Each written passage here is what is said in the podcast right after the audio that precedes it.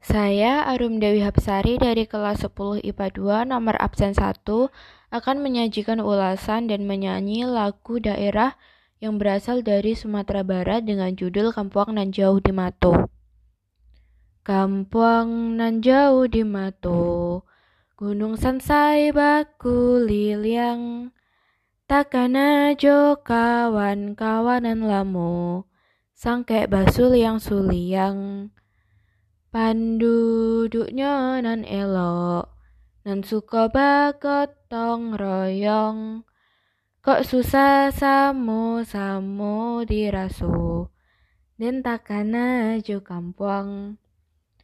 Takana jo kampung. Indo ayah adik sadonyo, raso mangimbau ngimbau dan pulang dan takkan aja kampuang. Tadi itu merupakan lagu Kampuang Nan Jauh di Mato dan sekarang saya akan menyajikan ulasan dari lagu daerah Kampuang Nan Jauh di Mato. Jadi, Kampuang Nan Jauh di Mato ini merupakan lagu daerah yang berasal dari Sumatera Barat.